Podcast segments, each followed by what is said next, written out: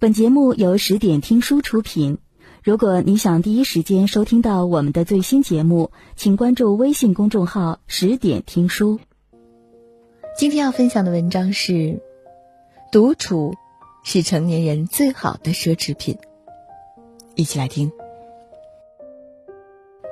年幼时，我们害怕独处；黑夜到来时，我们总习惯待在父母的怀抱中；上学后，我们觉得独处是一种尴尬，下课时我们总会结伴上厕所、结伴吃饭，同学之间总会炫耀自己有多少多少朋友，认识多少个校外的人，以显得我们不那么孤独。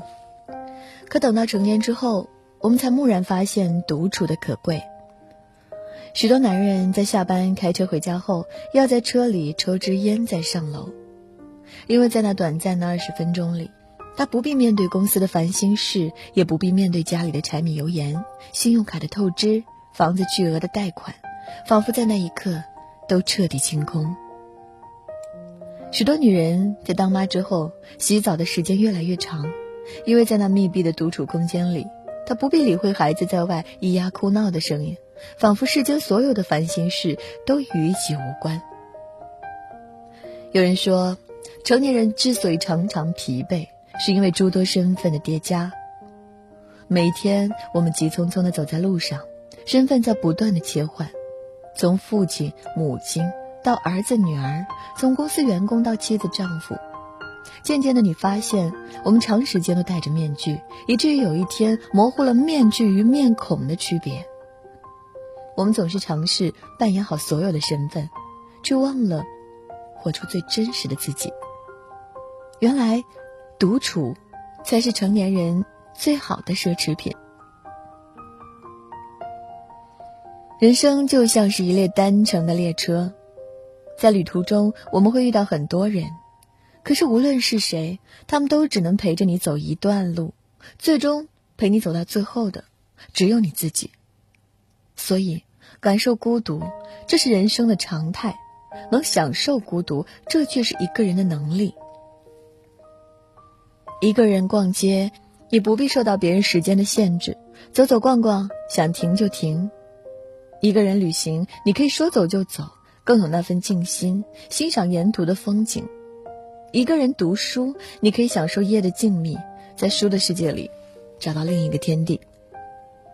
还记得余华在《在细雨中呼喊》中说过这样一段话：“我不再装模作样的拥有很多朋友。”而是回到孤独之中，以真正的我开始独自的生活。是啊，人生这么短暂，何必每日游走在那些无意义的饭局中？何必频繁的参与到形形色色的聚会中？何必担心因为自己独处而成了别人眼中的凄凉？毕竟那些狂欢与热闹散去之后，孤独的感觉会更加强烈，空虚的你依然空虚。不如给生活留点空隙吧。在繁忙的工作后，给自己留一点时间，一个人待着，赏花、听音、看书、喝茶都好，哪怕只是静静待着，不必为了伪合群，浪费了时间与精力。人只有独处，才能彻底摘掉面具，撤去铠甲，展现出最真实的自己。人只有独处，才能和乏味的生活握手言和，让往后余生过得更加舒适。才知道，独处之所以是成年人最好的奢侈品，是因为一个人独处的时候，才能完全成为自己。作家张方宇曾说：“越是优等的人，就越是喜欢自己独处，因为一切都清清楚楚；越是劣等的人，就越是想和别人搅和在一起。当一切都变得不清不楚，他们就有了下手的机会。”一个人要么孤独，要么庸俗。要想变得优秀，就必须经历一段独处的时光，因为通往优秀的路上总是孤单。作家木心曾在莫干山上隐居过六年，在这六年的时间里，他一个人白天读书，晚上写作。他在书桌上贴了福楼拜的一句话：“艺术广大之极，足以占据一个人。”六年之后。木心决定下山，收拾行李时才发现，这六年的时间里，他写了一百多篇中短篇小说，画了无数的山水画。在生活中，我们总能发现那些在某一领域做出成就的人，多少都有点孤僻。村上春树每天有一两个小时跟谁都不交谈，跑步也好，写文章也罢，一个人的时光他总是效率满满。爱因斯坦曾说：“对于一位冥思苦想的物理学家来说，像灯塔管理员这样安静孤寂的工作是最理想的。”反观那些忙于迎合与应酬的人，看似天天忙忙碌碌，却再也没有时间提升自我。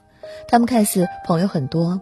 但真正需要帮忙时，却没有人真心愿意帮助自己。成年人的社交本质上不过是一场等价交换，只有独处提升自己，才能获得社交的重要筹谋，否则便将活成了惯于取悦他人的乌合之众，在日复一日的重复琐碎中庸庸碌碌的度过一生，才知道，独处之所以是成年人最好的奢侈品，是因为。一个人独处的时候，才是最重要的增值期。常听身边的女性朋友说，自从结婚之后，老公对自己的态度大不如前。有时候他打电话的时间久了点，回家的时间晚了点，就会忍不住疑神疑鬼，满心猜忌。常在朋友圈看到这样的文章：爱你的人总会秒回信息，他不是忙，只是没那么爱你。心里不禁在想，在这个工作如此繁忙的时代，要求别人秒回本来就是一种苛责。别人的怠慢也许伤人，但却能让你更快成长。学会独处，才能让你在婚姻中更容易获得幸福。刘若英在婚后曾写过一本书，叫《我敢在你怀里孤独》。在书中，她写到了自己的婚姻状态。我们常常一起出门，去不同的电影院看各自喜欢的电影。我们常常坐在一起，各干各的事情，虽然不说话，但也不尴尬。我们有独立的卧室和书房，只共用餐厅。很多人对这样的婚姻感到难以置信，可是这却是刘若英保持婚姻稳定的制胜法宝。两个人只有互相牵挂，却又不互相牵绊，才能肩并肩走得更远。两个人只有保持亲密却有间，深情却不纠缠，才不会在爱里患得患失，最终失去自我。才知道，独处之所以是成年人最好的奢侈品，是因为人只有学会独处，才能让精神不依附。在婚姻中能获得幸福的女人，总会把握好与另一半的界限与距离。太远显得陌生，太近又彼此束缚。只有偶尔陪伴，偶尔独处，才能让彼此的关系恰到好处，持久而亲密。朋友曾说，成年之后，我常常一个人活成一支队伍，每一天的生活都如同战场。是啊，单位里的绩效、领导的要求、家里的柴米油盐、孩子的升学烦恼，常常压得我们喘不过气。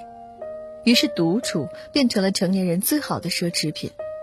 但遗憾的是，我们常常中了孤独的魔咒，把陪伴当成最长情的告白，把孤独当成了恶魔。我们兜兜转转在垃圾社交中，我们习惯于取悦和迎合别人，我们害怕被别人当成是一个没有朋友的孤独患者。可现实却是，我们微信里有三千好友，却依然孤独的像条狗。既然如此。不如在繁忙的生活中，匀出一点时间给自己，从忍受孤独到接受孤独，最后再到享受孤独。那时候你才发现，原来独处才是这个时代治愈自己的最好方法。独处是我们对抗未知世界最好的武器。余生，愿你能与孤独握手言和，享受一个人的浮世清欢，在车马喧嚣中。修篱种菊。本节目到此就结束了，感谢各位的收听和陪伴。更多精彩内容，请关注微信公众号“十点听书”，也欢迎你收听今晚的其他栏目。我们明晚见，晚安。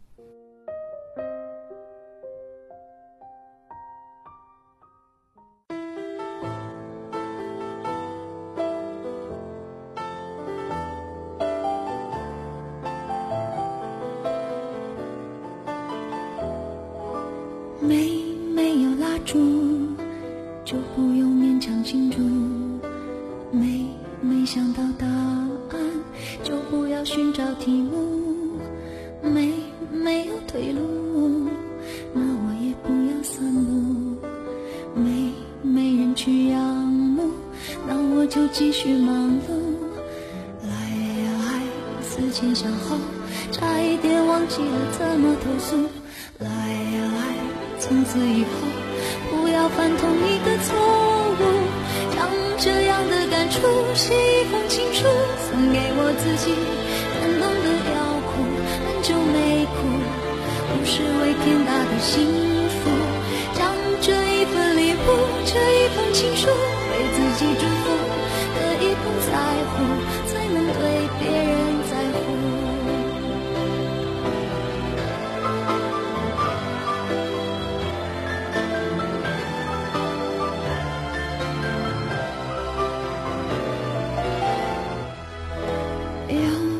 点帮助，就可以对谁倾诉；有一个人保护，就不用自我保护；有一点满足，就准备如何结束；有一点点领悟，就可以往后回顾。来呀来，思前想后，差一点忘记了怎么投诉。来呀来，从此以后不要犯同一个错误。将这样的感触写一封情书，送给我自己。感动的要哭，很久没哭，不是为天大的幸福。将这一份礼物，这一封情书，给自己祝福。可以不在乎，才能对别人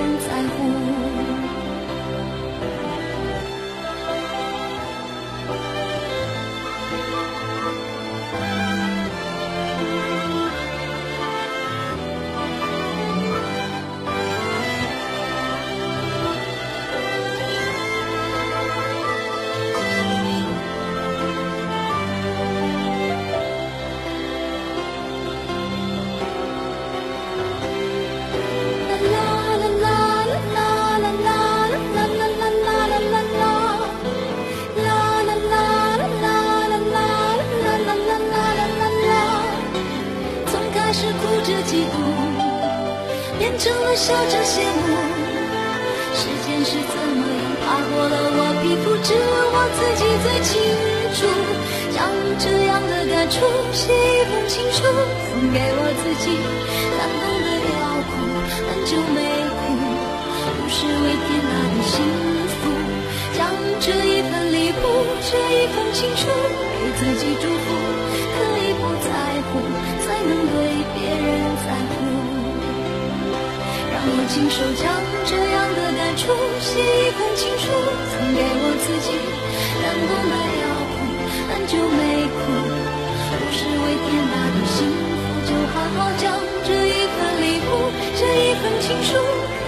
祝福。